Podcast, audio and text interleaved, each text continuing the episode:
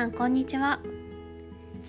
女性を内側からきれいにするため腸もみ、腸活のアドバイスをしているあさこです。このラジオでは心や体のセルフケアの情報を配信しています。今日は腸内細菌とダイエットについてお話ししていきたいと思います。なかなか何やっても痩せづらいんだよなとか、最近太りやすくなってきたからダイエットしたいなとか、そういう方に聞いてもらえると嬉しいです。ダイエットと聞くと、食べる量を減らして、摂取カロリーを減らして運動して消費カロリーを増やそうっていうのが、大前提になってくると思うんですけど、実はそれだけではないんですよね。それよりももっと大事なことが腸内細菌に隠れているんです。そしてよく聞くのが、親が太っているし、親戚も太っているから遺伝的に太りやすいんだよねっていう方もいらっしゃると思うんですけど、実はこれも研究結果から、遺伝による影響っていうのはたった 1% から多くても 10% 未満ということなんですよね。あとはこんな言葉聞いたことないですか？私代謝がいいから何食べても太りにくいんだよねとか、逆に代謝が悪いから、代謝が落ちてるから何食べても太っちゃうんだよねとか、これもどうやら関係ないようなんですよね。なんでかっていうと、痩せてる人の方が基礎代謝って低いんですよ。で、太ってる人の方がやっぱそれだけ体も大きいので基礎代謝って多くなるんですよね。なので代謝がいいから痩せやすい、代謝が悪いから太りやすいっていうのもどうやらあまり関係ないようです。で、ここで今日私が紹介するのは、腸内細菌がどうやらこの太りやすいとか痩せやすいっていうのに大きく関わってくるということです。欧米諸国ではこの肥満っていうのが一つの社会問題となっていて、肥満に関する研究も進んでるんですよね。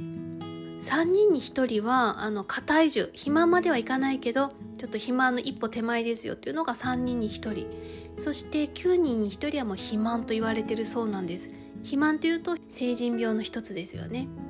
それだけ肥満の人口も多いので、肥満に対するそのダイエット指導だったりスポーツジム、サプリメントというのも多く出されているんですけど、肥満人口っていうのはどんどん増え続けている一方なんです。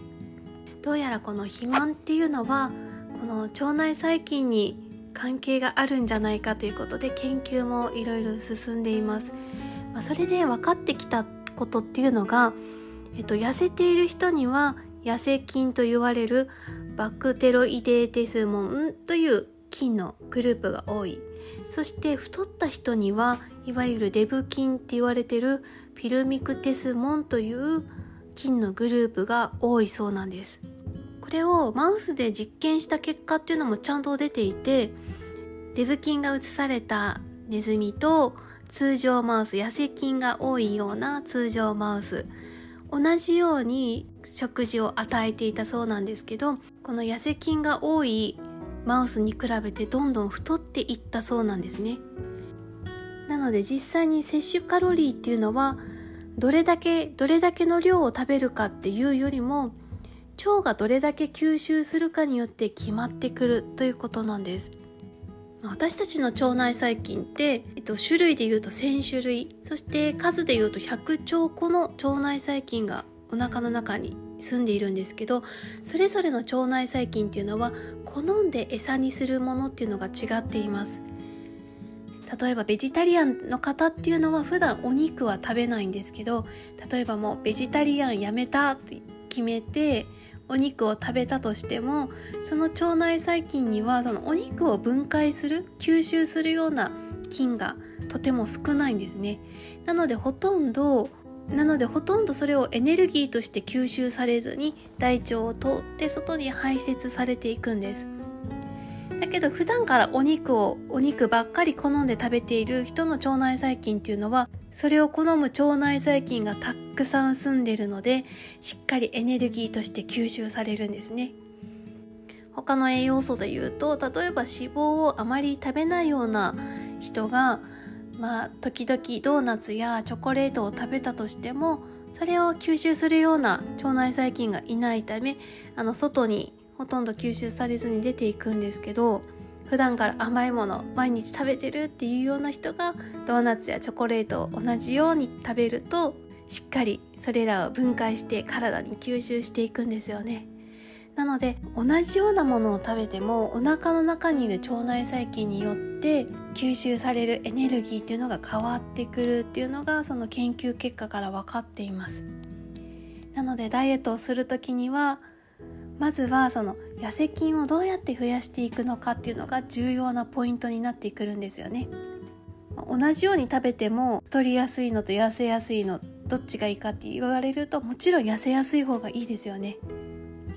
美味しいものたくさん食べたいですよね。なので痩せ菌を増やすっていうのがこのダイエットに大きなポイントになってきます。なのでこの痩せ菌っていうのをどうしても増やしていきたいですよね。ではちょっとその痩せ菌を増やすための食事3つのポイントをお伝えしていきたいと思います。1つ目が食物繊維です。お野菜ですよね。その中でも水溶性の食物繊維っていうのが取りにくいので、そこを意識して取っていくといいと思います。この水溶性の食物繊維っていうのが多く含んでいるのが海藻類です。あとはネバネバした食品、オクラとかモロヘイヤとかです。わかめとか昆布とかひじきとか、そういったオクラとかモロヘイヤとか意識して食べていくようにするといいと思います。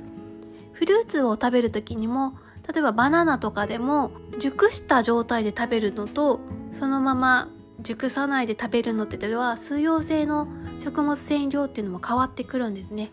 なのでバナナを食べるときにはシュガースポットが出てから食べるようにすると、効率よく水溶性の食物繊維取れるようになります。あとはそうですね、アボカドとかキウイにも多く含まれています。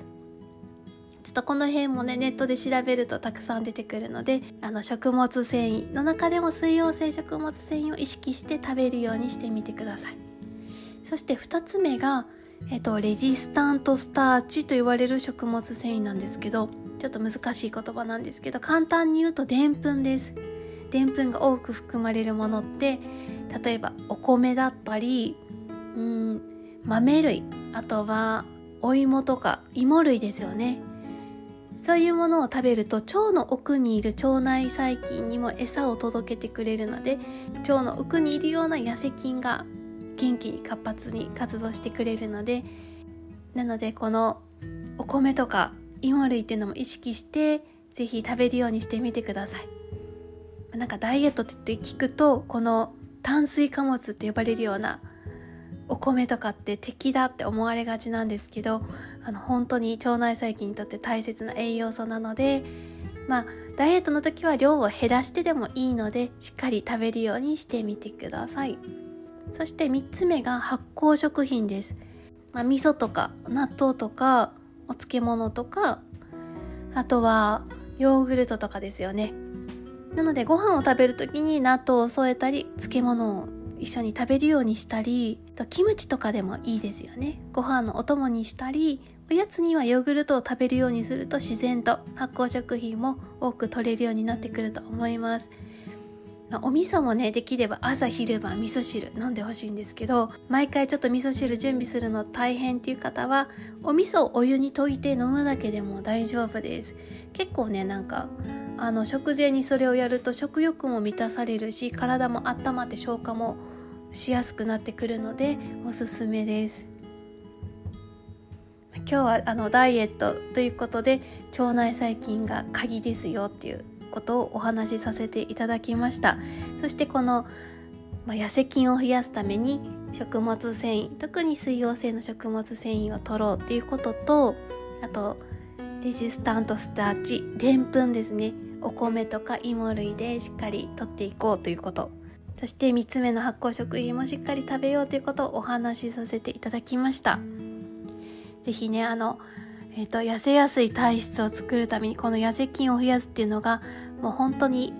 ダイエットの鍵になってきますし、今後もその辛いダイエットじゃなくって痩せやすい体質を作っていくためにも大切なので、ぜひ今日から取り入れてみてください。今日はこんなお話でしたが、最後まで聞いていただきありがとうございます。ではまた明日。